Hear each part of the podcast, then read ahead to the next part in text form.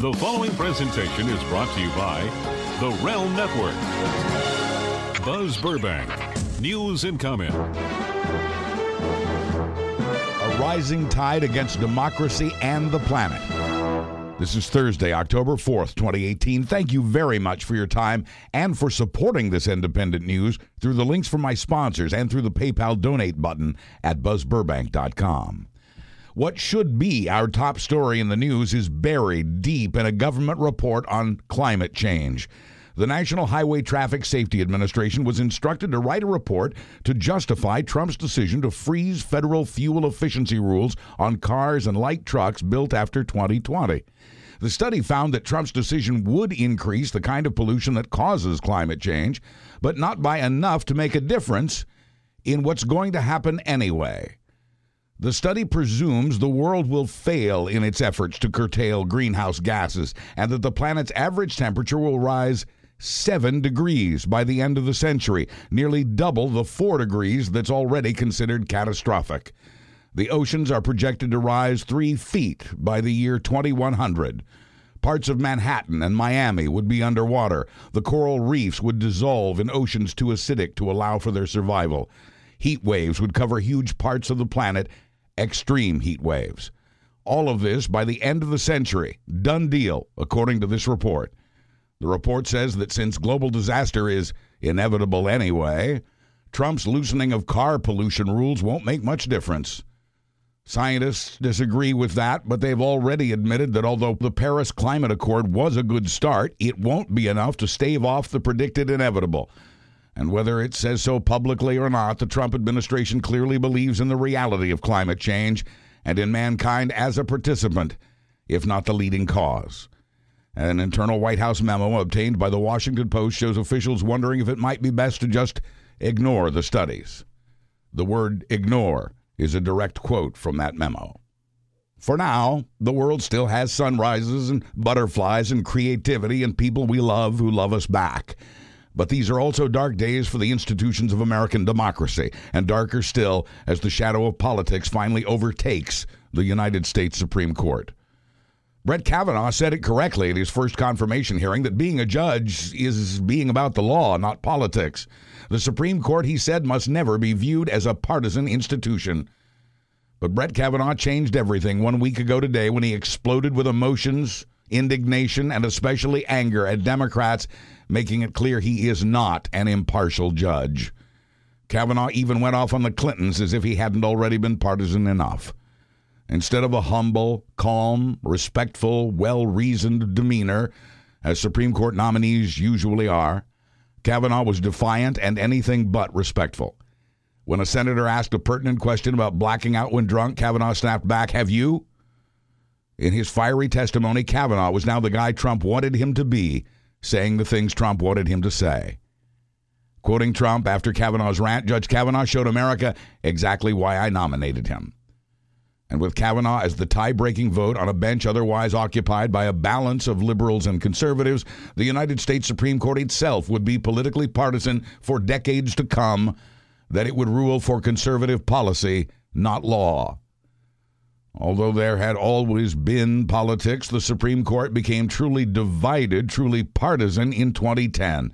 By then, Republican presidents had pitted 5 conservatives against the mixture of independents and liberals appointed by Democratic presidents. And by 2010, the game was on, and Republicans, voters, and politicians set their sights on a solid conservative majority for the mostly previously untampered Supreme Court. A conservative majority that would set legal precedent for decades. By 2016, the very choosing of nominees had become so politicized, Senate Republicans refused to even meet with a moderate Obama nominee as they felt so close to being able to confirm one of their own. And in 2018, now that Republicans can nearly taste their long-coveted goal of that conservative Supreme Court majority, they weren't going to let anything get in the way. Not partisanship, not perjury, not allegations of attempted rape. Captivated in disbelief, millions and millions of Americans watched a woman bravely come forward with her allegations and kept watching as a judicial job applicant delivered jurisprudence without the prudence, exploding in an angry partisan attack. Chief Justice John Roberts saw this day coming and said so in a speech 2 years ago.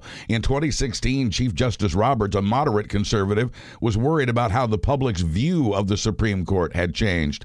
We don't work as Democrats or Republicans, he emphasized, adding, I think it's a very unfortunate impression the public might get from the confirmation process. In 2018, now that the public has witnessed this partisan push for a partisan high court nominee, the bell has been rung. And there's no unringing it. Brett Kavanaugh, too, may be forever changed, more determined than ever to rule against progressive policies and in favor of conservative ones. Clarence Thomas came out of this process embittered. In his memoir, Thomas wrote, "Mere confirmation, even to the Supreme Court, seemed pitifully small compensation for what had been done to me." And then Thomas went on to become the most conservative justice on the court in modern history. Bitterly partisan is the Brett Kavanaugh still etched in our minds from that hearing 1 week ago today. If confirmed, he joins the high court with a chip on his shoulder, just like Clarence Thomas. If Kavanaugh is confirmed, this will be the most partisan court in American history, and it will stay that way for quite a while. The Senate hearing last Thursday put us through a ringer of pain and emotion for 9 hours. It was a raw exposure of tensions between men and women, between conservatives and liberals. And at the end of it all, no minds were changed. There were no winners, only losers. The hearing exposed a Senate that is as divided as the country it represents, and one willing to stoop to lower lows than those already achieved.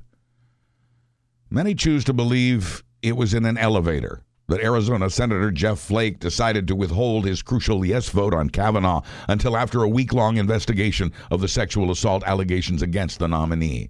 And maybe being confronted in that elevator by sex assault survivors did influence Flake's decision. Two women passionately explained to the senator they'd successfully trapped that his decision would be a message to all sex assault survivors, one way or the other. They made him stop and listen and look him in the eyes. But it may have also been the Republican senator's talks with his very good friend, Democrat Chris Coons of Delaware, that caused Flake to pull the emergency brake on Kavanaugh's confirmation. Before the hearing, Flake announced he'd vote yes on Kavanaugh. But the day's testimony from Dr. Christine Blasey Ford, that encounter at the elevator, and his chat with Senator Coons made Flake take a step back. He'd found immediate support from two other Republicans who were not on the committee, but whose votes would also be crucial when the Kavanaugh nomination comes up for a final vote on Saturday. Alaska's Lisa Murkowski and Maine's Susan Collins said they, too, would withhold their crucial yes votes without an investigation first. At the insistence of Democrats and a few Republicans, the FBI would once again be dragged to the center of a political fight.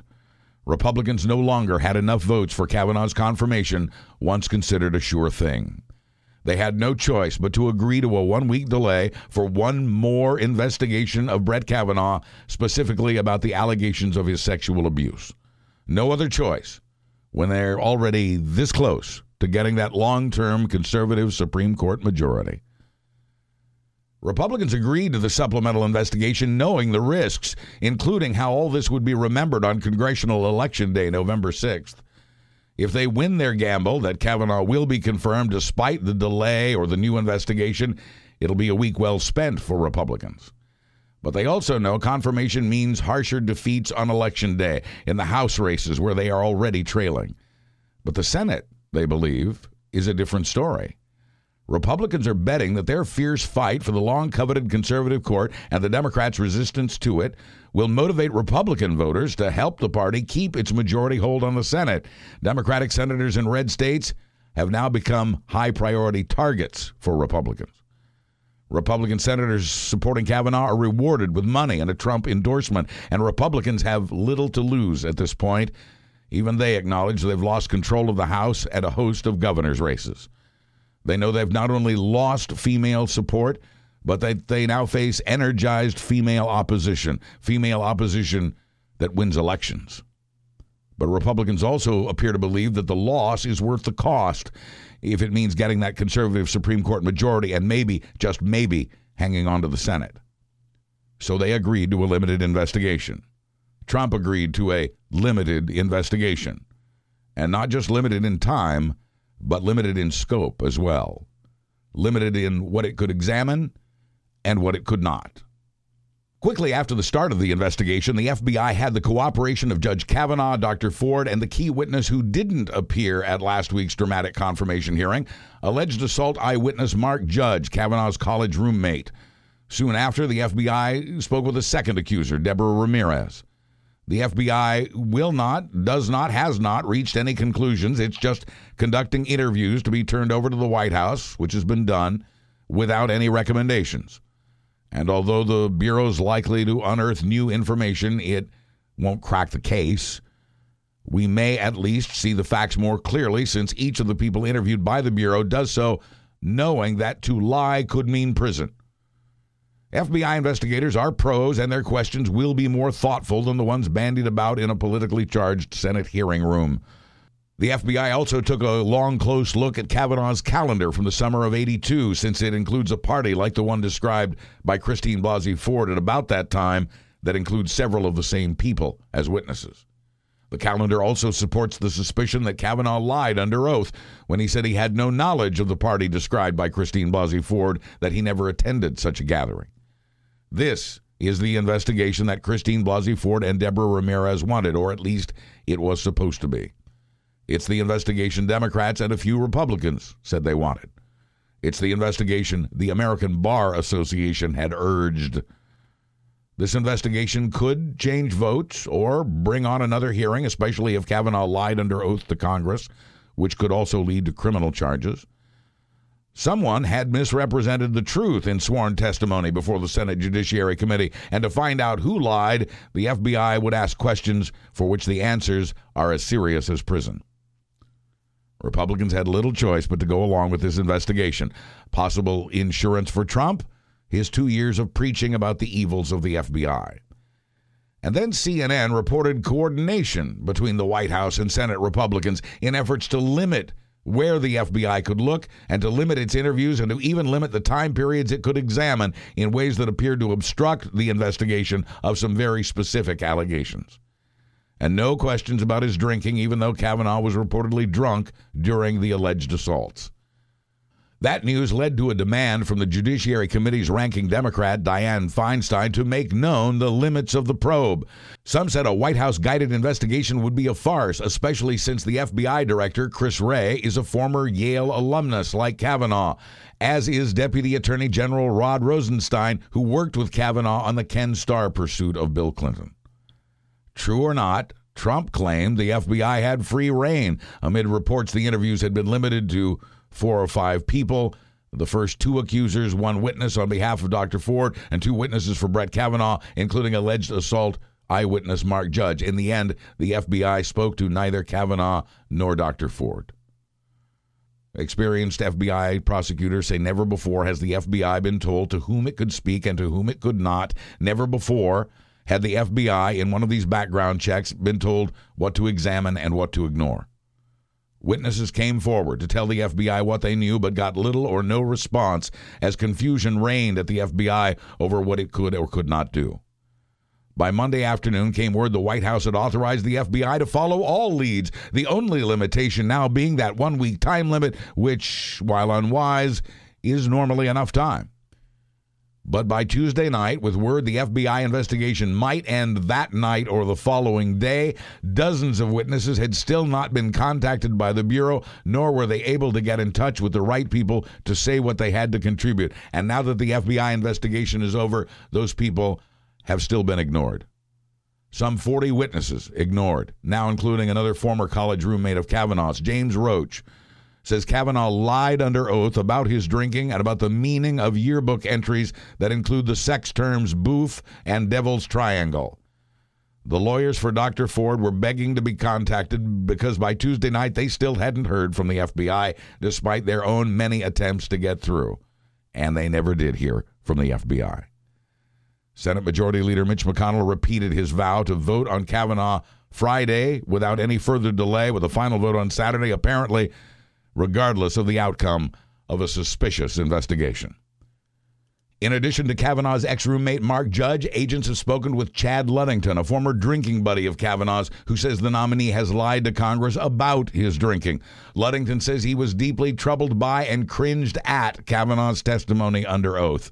He described Kavanaugh as a frequent and heavy drinker who got belligerent and aggressive, and he called Kavanaugh's explanation a blatant mischaracterization. Ludington's description of a bar fight involving alcohol started by Kavanaugh is now supported by a 1985 police report from the New Haven, Connecticut Police Department. Brett has not told the truth, says Ludington. Ludington says Kavanaugh's drinking should not be an issue in a confirmation hearing 36 years after the fact, but that lying about it to Congress at the age of 53 is an issue. The drinking by Kavanaugh that Republicans wanted the FBI to stay away from returned in the public's eye as the center point of this investigation. Hoping to speak with the FBI was Elizabeth Rasor, a former girlfriend of Kavanaugh roomie Mark Judge. She never got to speak either. She wanted to substantiate the claims of gang rape that she says were allegedly at least witnessed by Mark Judge and by Kavanaugh. Now a New York public school teacher, Ms. Rasor came forward after she heard her ex-boyfriend Mark Judge tell what she says is a lie about Kavanaugh. She says Mark Judge confessed to her about the incident and expressed his shame at having been part of it. She says Mark is lying now when he says he doesn't remember the incident.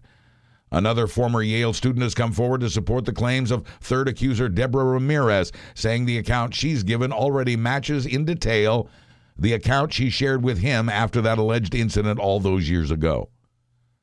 The FBI also didn't look at what NBC News found, that Brett Kavanaugh was trying to quash the allegation of that third accuser, Deborah Ramirez, in July, months before the allegation was made public, which appears to mean Kavanaugh lied when he denied knowing about Ramirez's allegation until September 23rd. NBC News, which has led the reporting on this story, has seen emails from Kavanaugh recruiting friends to back up his claims of innocence. Kavanaugh's lawyers got involved in these texts, asking one female friend to go on record supporting Kavanaugh. One of the friends contacted by Kavanaugh and his legal team says she had given those texts to the Republican-controlled Senate Judiciary Committee, but the committee never turned them over to the FBI, so she did it herself.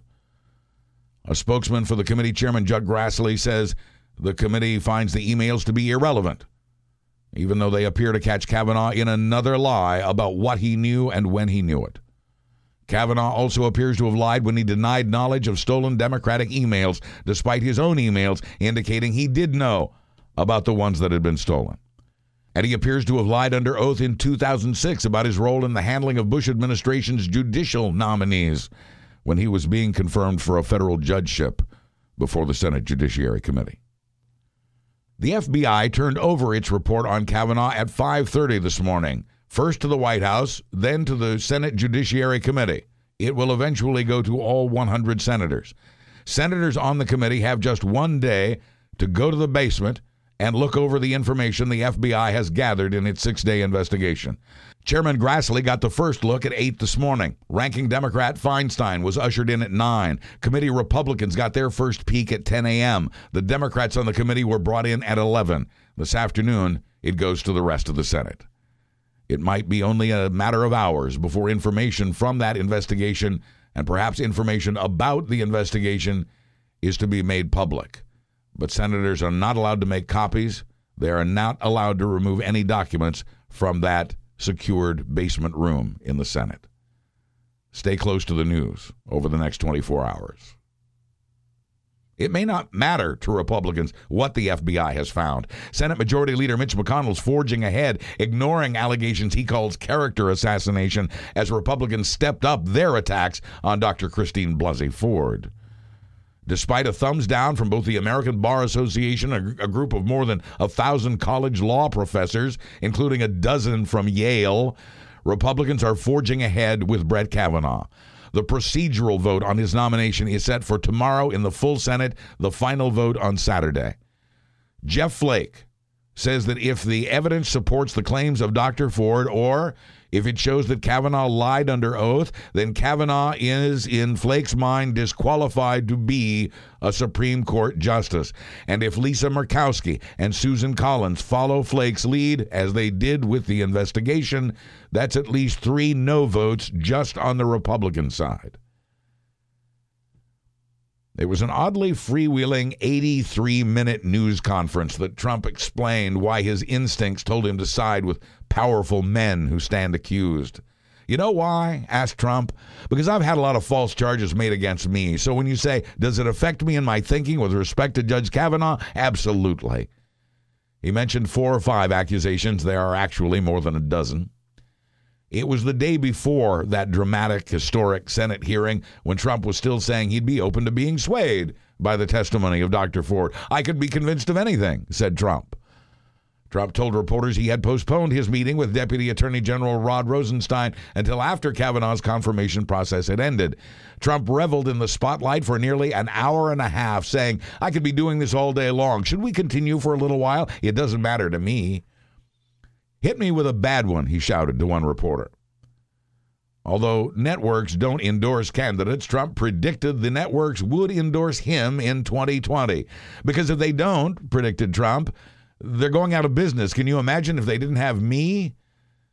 Trump was clearly having a lot of fun for a long time in a room full of reporters and cameras. He mused he might get the opportunities to choose 1 or 2 more Supreme Court justices.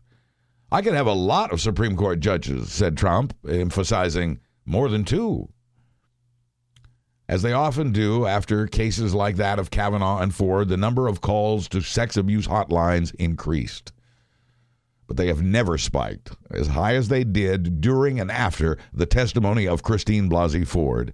It was a record number of calls the day after Ford's brave public appearance before a Senate committee and a massive and captivated TV audience. On Friday, more than 3,000 people called the National Sexual Assault Hotline, the highest number in its 24-year history. Thursday through Sunday, calls were up 338%. The numbers had spiked before, after Harvey Weinstein and after Bill Cosby, but quoting Hotline President Scott Berkowitz, we've never seen anything like this before. This week, we also learned something that wasn't clear before. The Wall Street Journal reports that Trump personally directed Michael Cohen to keep Stormy Daniels from going public back in February of this year. At the time, Daniels was poised to tell her story to 60 Minutes, and Trump wanted Cohen and Eric Trump to legally enforce the confidentiality agreement that Trump later admitted he'd never signed.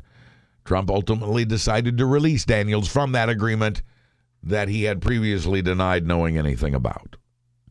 And just when it seemed Trump could do nothing more to anger American women and fire up their intention to vote, he insulted another female reporter. When ABC's Cecilia Vega was called upon by Trump to ask a question, he told the crowd, she's shocked that I picked her. She's like in a state of shock. I'm not, thank you, Mr. President, replied Vega. That's okay, I know you're not thinking. You never do, replied a president who had clearly misheard what had been said and perhaps had a preconceived notion or two. The White House was apparently so embarrassed by the exchange, its transcript reflected a much kinder response by Trump. It just wasn't true. Reporters pointed that out. The White House has now corrected the transcript.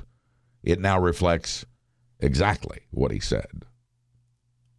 And even when that wasn't enough, Trump appeared at a campaign rally in Mississippi Tuesday night and mocked the testimony of Dr. Ford, attacking her failure to remember certain details of the night she says she was attacked by Brett Kavanaugh. After calling her testimony very credible in remarks he'd made last week to the press, Trump was now surrounded by his people there in Mississippi, so he mocked Dr. Ford. The Trump crowd, some of them paid $12 an hour to be there, cheered and booed at all the right places for Trump. Lock her up, chanted the crowd about Hillary Clinton, still nearly 2 years after the election. And Trump attacked his imagined fake news media again. Like any good rock star at any good concert, he played all his biggest hits. Trump and the crowd egged each other on as Trump accused evil Democrats of shattering Brett Kavanaugh's life. And Trump used fear to motivate the crowd, saying it was a scary time to be a young man in America. The idea is to fire up the angry male voters who elected Trump in the first place to return to the polls a month from now to stop the predicted blue wave. This may turn out to be an election not just between conservatives and liberals, but between women and men. With his words this week, Trump fired up his base of angry white men and the Democratic base of angry women of all colors. But motivating his base was more important to Trump than the scoldings he got about his Dr. Ford remarks from Chuck Grassley and Lindsey Graham, and quoting Orrin Hatch, "I wish he would just shut up." Trump's remarks also earned the words appalling from Jeff Flake, just plain wrong from Susan Collins, and unacceptable from Lisa Murkowski. They are the three Republican senators who would cast the deciding votes on Brett Kavanaugh. In the words of our own Bob Seska, Trump always makes things worse for Trump. More words from Bob coming up. Knowing it may not hold up in court, California Governor Jerry Brown has signed into law a bill that requires the state's publicly traded companies to have at least one woman on their corporate boards. Brown says, given the special privileges corporations have enjoyed for so long, it's high time corporate boards include the people who constitute more than half the persons in America. Brown says he signed the bill with its possible flaws because, quote, recent events in Washington, D.C. make it crystal clear that many are not getting the message. The emperor is naked again, migrant children still in tents, and America's kids got guns, plus Bob Seska after this. Thank you again for using my Amazon link at buzzburbank.com, no matter what you buy there. For myself, I keep discovering the expanding world of Amazon Prime Music, in addition to all the other perks. And if you shop the new Amazon Business, which is free, you can manage your office supplies with the greatest of ease. I got a small commission from Amazon for that and every purchase you make, so it really helps power this free weekly report. If you'd rather not use my Amazon link, please then support this free independent journalism through the PayPal donate button that's just beneath the Amazon button at buzzburbank.com. And thanks again. Salon.com's Bob Seska believes a person is innocent until proven guilty, but he believes that principle works both ways. Thank you, Buzz. The gaslighting of America by Donald Trump and his moronic fanboys continues to worsen. I didn't think it was possible for it to get suckier with time, but here we are. To briefly recap, gaslighting is a psychological trick exploited by villains that makes us feel like we're losing our blessed minds. Usually Trump or Trump-adjacent a-holes borrow one of our criticisms about the president, and then they project a bastardized version of that criticism back onto one of their perceived enemies. For example, earlier on Wednesday, Donald Trump Jr. accused actor and activist Alyssa Milano of being entitled, even though there isn't a man on this continent who's more entitled than Jr., other than perhaps the president himself. The consequence of this line from someone like Jr. is that the Red Hats repeat it in their echo chamber, while any response calling them on their obvious contradiction is ignored. The libtards are successfully owned. Indeed, the Brett Kavanaugh confirmation debacle has been ripe with gaslighting. As I wrote earlier this week for the Daily Banter, we're in the post-contradiction, post-hypocrisy era, the era of the eternal now. So none of what I'm about to say will carry any weight with anyone, other than those of us normals here on Earth One.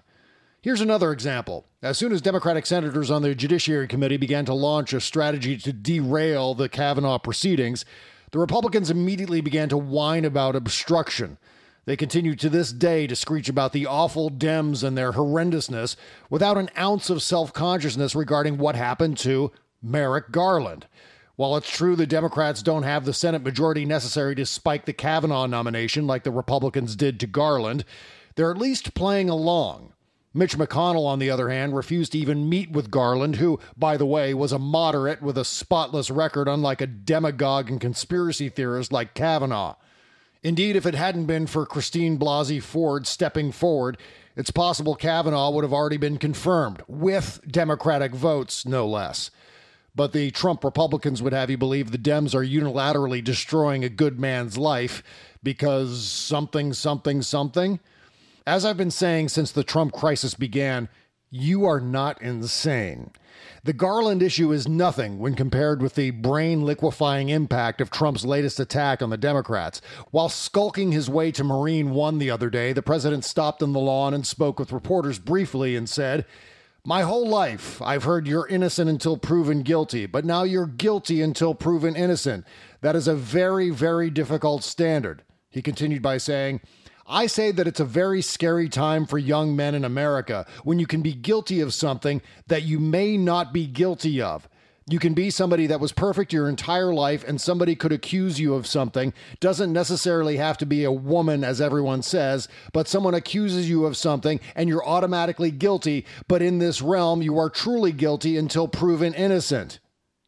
This is the textbook definition of the post-hypocrisy gaslighting we're talking about here. Trump was propelled into the White House, in part due to a catchphrase that emerged from the 2016 Republican National Convention and which has become one of Trump's top 3 or 4 most popular and abundantly crappy catchphrases. I'm, of course, talking about "lock her up." This, duh, is all about Trump and the Red Hats convicting Hillary Clinton in the kangaroo court of the MAGA cult. In American politics, there's no better illustration of guilty until proven innocent. There's no greater example of abandoning due process than these chants heard at every Trump rally since July of 2016. Likewise, there's also Trump's personal jihad against the Central Park Five back in the 1980s, a group of several minority teens who were falsely accused of a brutal rape and murder in New York City. In response to the news of the attack, Trump took out a full-page newspaper ad presuming the guilt of the teens before they were found guilty in court. And worse, Trump insisted that they be executed. But damn those Senate Democrats for believing the word of a sexual assault survivor over the word of a serial liar like Trump, or, for that matter, a serial perjurer like Kavanaugh. Besides, the Democrats aren't suggesting Kavanaugh should be put on trial, much less punished by law enforcement for his alleged attack on Dr. Ford. This is simply a matter of character, honesty, and integrity, and following his screaming in the committee room last week, Kavanaugh is lacking in all of the above, especially knowing he's up for a lifetime post on the court. Yet Trump somehow wants his people, the ones chanting "lock her up," to believe he's all about due process. Trump and his enablers in the conservative entertainment complex also want their loyalists to believe Kavanaugh is being destroyed because of his obvious fetish for beer. Donald Trump Jr. has been ranting about this, and Glenn Beck's The Blaze just published a story in which they dust off an old video of Barack Obama talking about his drinking and drug usage in his younger years. Shocking revelation, eh? The fact that Obama drank and tried drugs is well documented in Obama's best-selling book, Dreams from My Father. Also, Obama didn't lie under oath about it, nor did he gang rape anyone while he was hammered. While I don't think it's a good idea for a surly drunk, or possibly dry drunk, to sit on the Supreme Court, I also don't think it's a good idea for an emotionally unstable man to sit on the court either. But that's not even in the top 5 problems with Kavanaugh. Again, this isn't about beer. Kavanaugh's self-destruction is all about perjury. Is he lying about what happened that night in July 1982 and the other reported attacks? Is he lying about being blackout drunk a lot? Is he lying about getting into fights while drunk? This is all about lying. This is about deception. This is about a man who clearly lacks the discipline to decide on issues that impact 320 million Americans. And now it's clear, based on his whiny, belligerent attitude, that he'll carry his bitterness into the court, where it could taint his decision-making for the rest of his life. Beer? Jesus, the dumbness is powerful. Because it's important to repeat, you are not insane. Trump and the Red Hats, on the other hand, want you to think that you are. The gaslighting of America is just one of 1,000 reasons why Trumpism needs to be humiliated out of existence. A healthy society can't endure under these conditions. But we still have the power to pull up before we hit the ground. November 6th will be everything.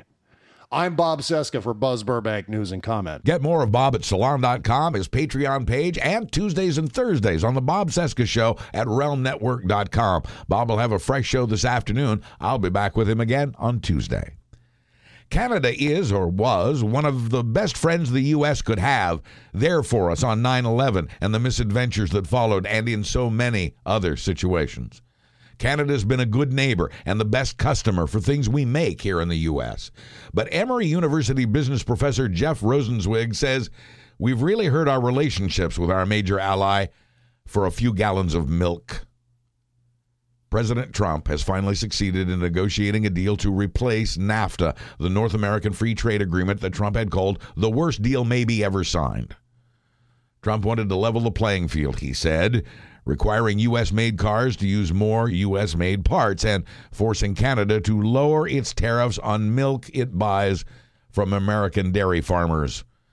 But Professor Rosenzweig says the playing field was already level and that it had been for 25 years since NAFTA was first passed.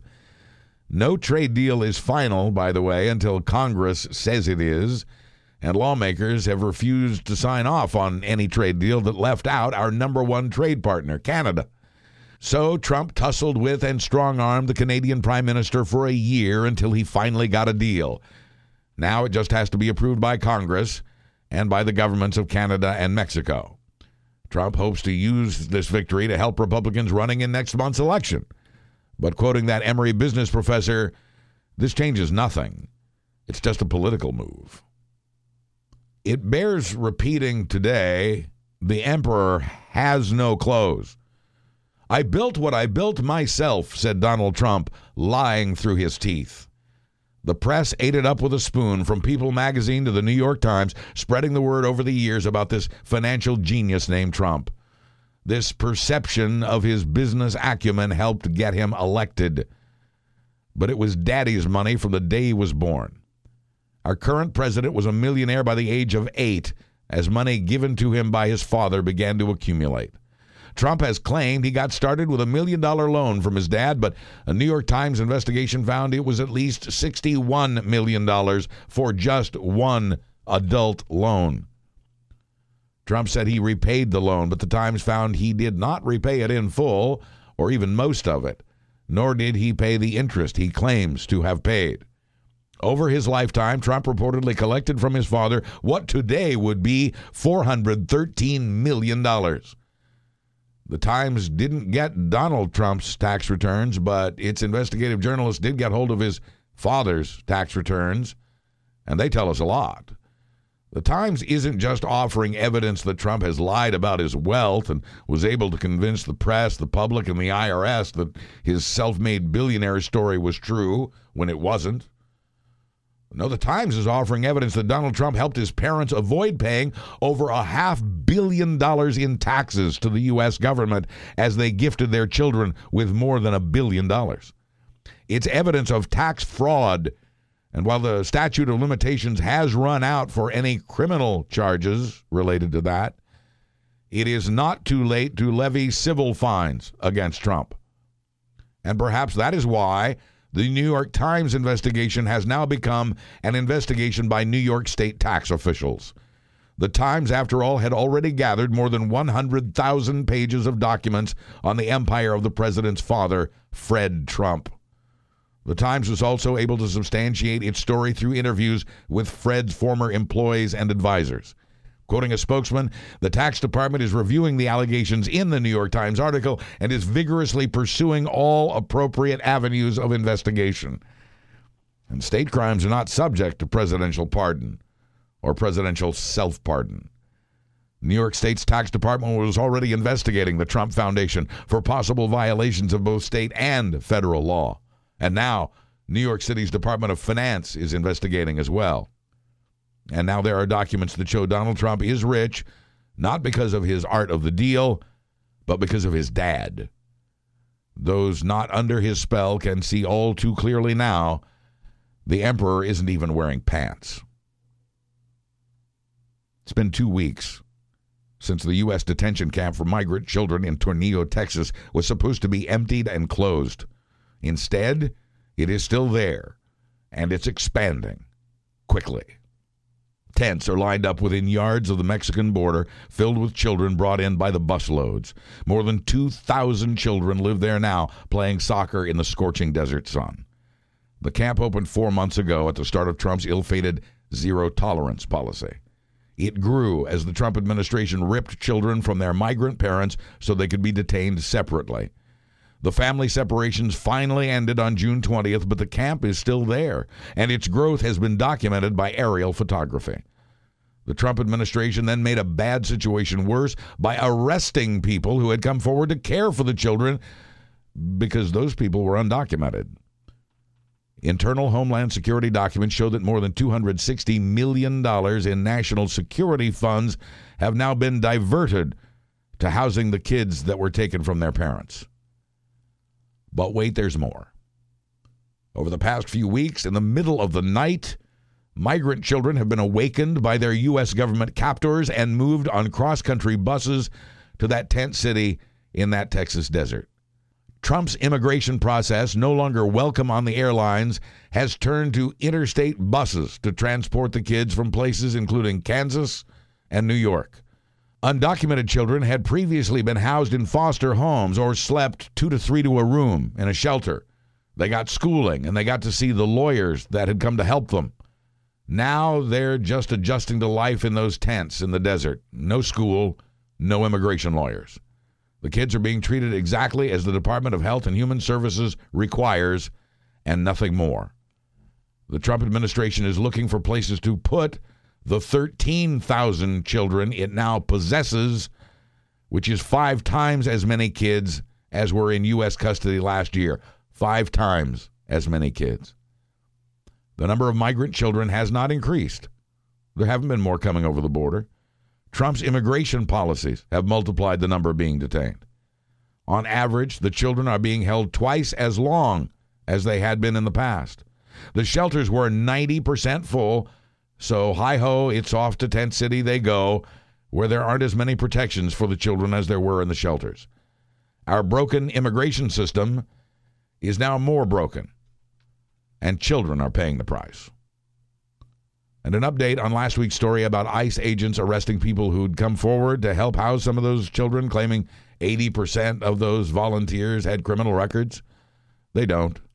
Immigration officials later confirmed that 7 out of 10 of those arrested in that purge of volunteers did not have criminal records. The Trump administration has started denying visas to the same-sex partners of foreign diplomats in this country unless they get married by the end of the year. Otherwise, the partner or the couple have to leave the U.S. because they're gay and not legally married to each other. That goes for diplomats at embassies in the U.S. and for diplomats working at the United Nations in New York. And unfortunately, for some of these foreign same-sex couples, to get married is illegal in their home countries.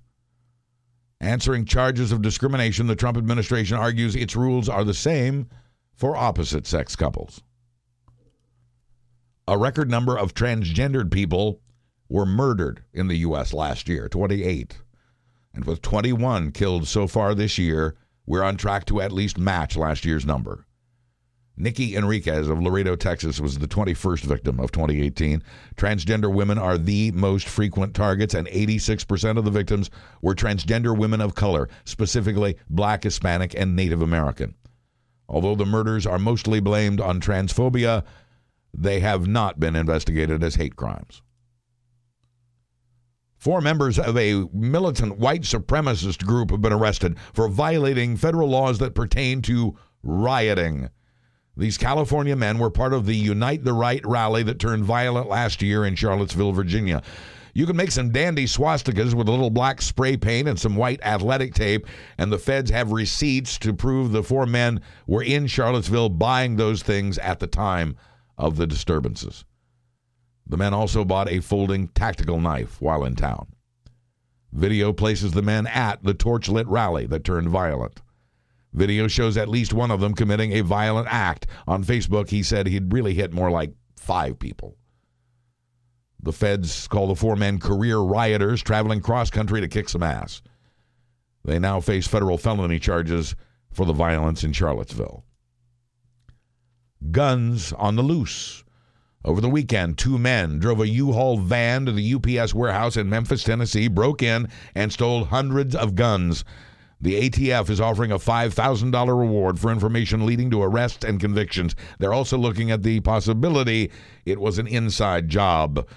These 400 guns were at UPS waiting to be shipped to retailers in various cities around the country Now they're on the loose. One city has started its school year preparing as if for war. Over the summer in Bismarck, North Dakota, the police department and the school board agreed to split the cost of some AR-15s, safes to keep them in, and, of course, bleeding control kits. The Brownell Company in Iowa heard about this, and it just happens to distribute AR-15s, so it generously donated 9 of them to the people of Bismarck. The AR-15s will be kept in safes in each school to be accessed by the police officers who also carry handguns in Bismarck schools as the school's resource officers. The Brownell Company's donation saved the city $9,000, which it says it will use to buy more bleeding control kits. Now back to planning homecoming. Zuckerberg's monster, Marty Balin and Peggy Sue, a colorful warning about Viagra, and a horse runs into a bar. In the third and final segment, up next. Even though we know how important it is to have life insurance, a third of us don't have it, mainly because it's boring and complicated. How do you shop for the best deal on the best policy for you? Where do you start? Who do you trust? Do your own research? Sounds risky and still boring, unless you go to PolicyGenius.com. Even if you don't know jack about insurance, PolicyGenius.com guides you to the policy that's right for you, and in about 2 minutes, PolicyGenius.com does the work for you by comparing quotes from all the top companies. You get peace of mind knowing that over 4 million people have used Policy Genius, not just for life insurance, but home, auto, disability, and more. Stop putting off having the life insurance you know you need. Take 2 minutes right now to make the right decision for you and your family. PolicyGenius.com, the easy way to compare and buy life insurance. Congress had already told Facebook that it had better get the monster it's created under control, or Congress would see to it. Facebook had already accidentally allowed former client Cambridge Analytica to access private info on as many as 87 million users, and had allowed disinformation campaigns that changed elections and got people killed. So you can imagine the panic at Facebook a week ago when it learned it had been hacked, along with the personal information of nearly 50 million users. The hackers found a flaw in Facebook's computer code that allowed administrative access to those user accounts. By the end of the week, Facebook was telling the public the hack had been discovered and that the security hole had been patched. And it signed out 90 million users as part of its security changes, forcing persistent Facebookers to log on again. But this is far from over. Law enforcement is now investigating and still just getting started. Cyber sleuths are trying to find out if the hackers got into any of the thousands of apps and websites that allow users to sign in with their Facebook info.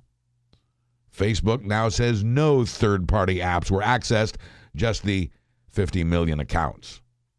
The hackers got in using bugs in the View As feature. That's a way for Facebookers to see what information about them can be seen by other people and by whom.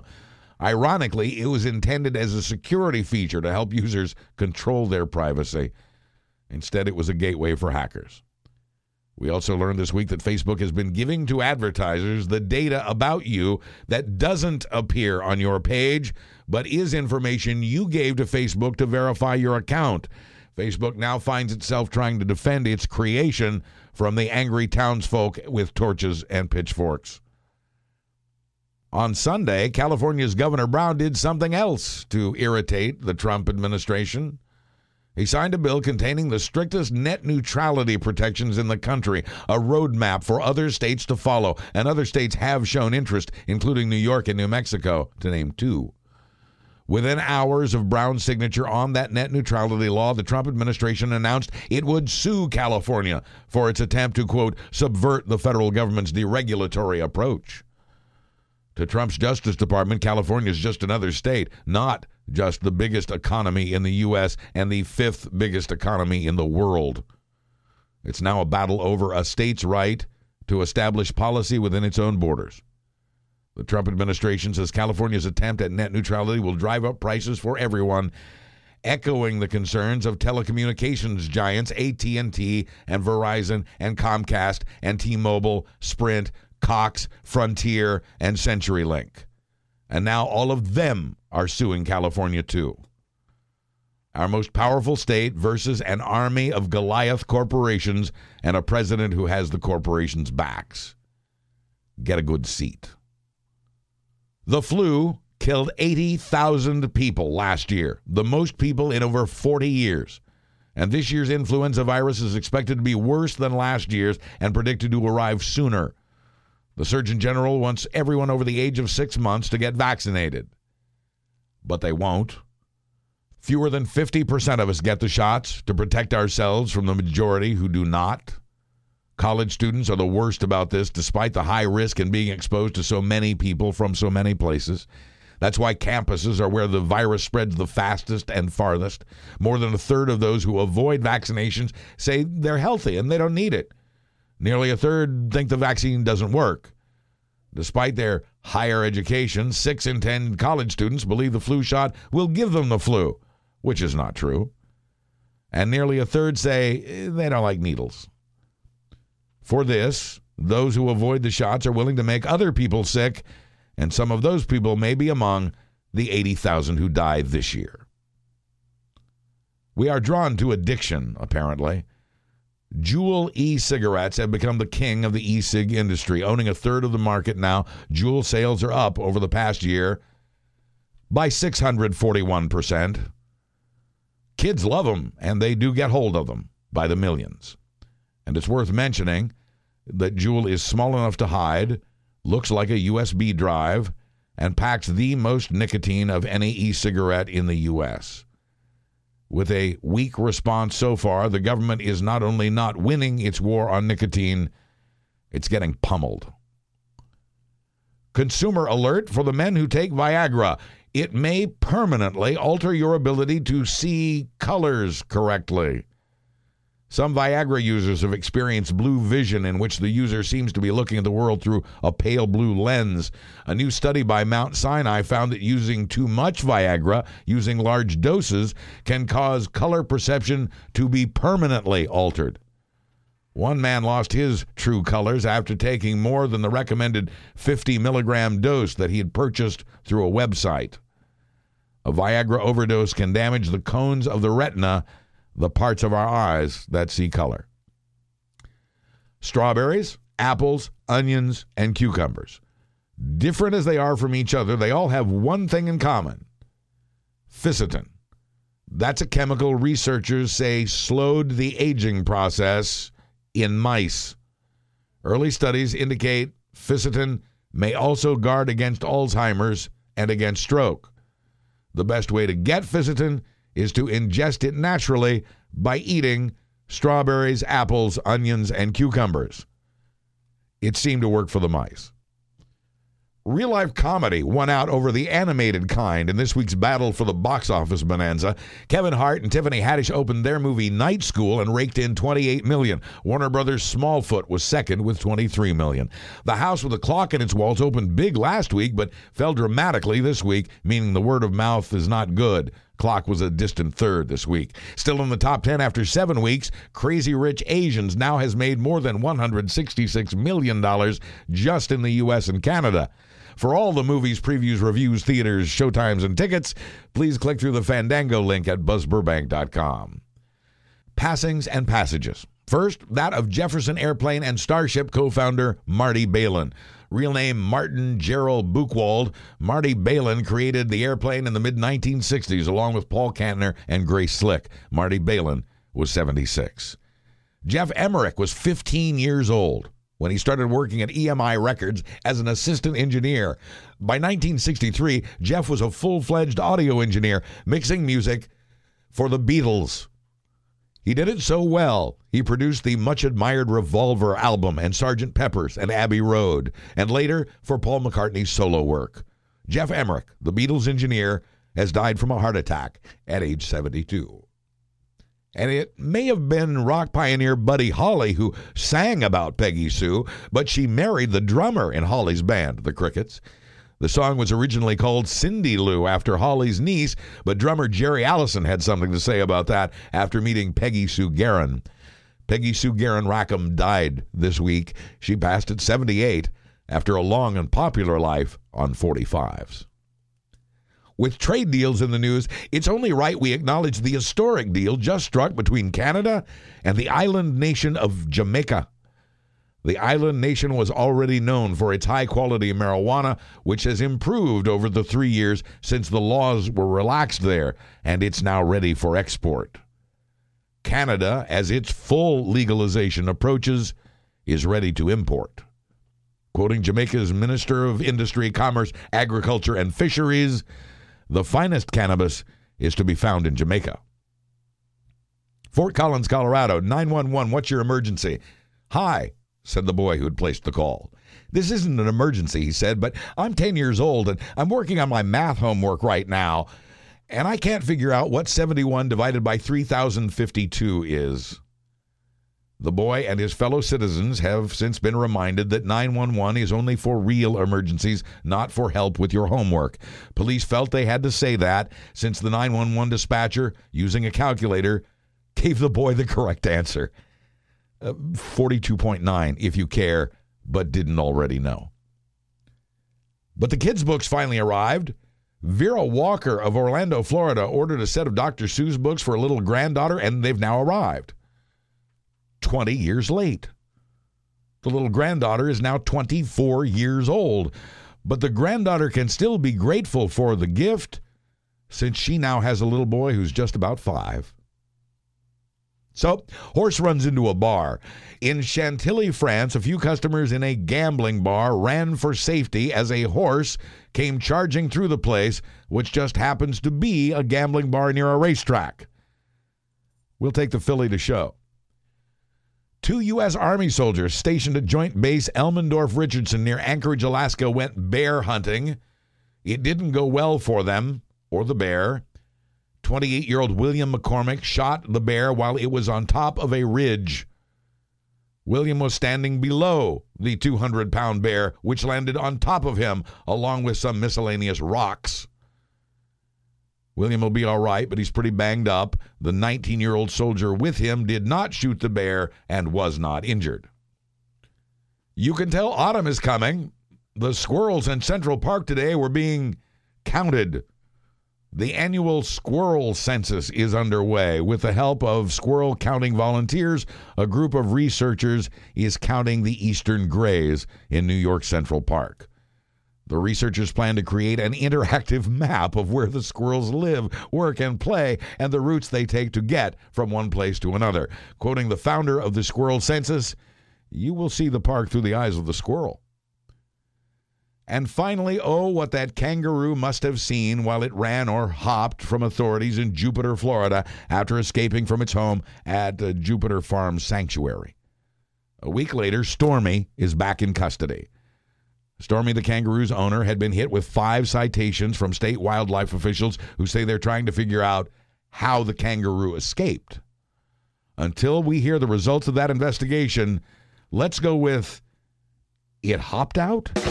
I'm Buzz Burbank. Thanks for listening and supporting my sponsors at BuzzBurbank.com. I'll be back next Thursday with another Buzz Burbank News and Comments.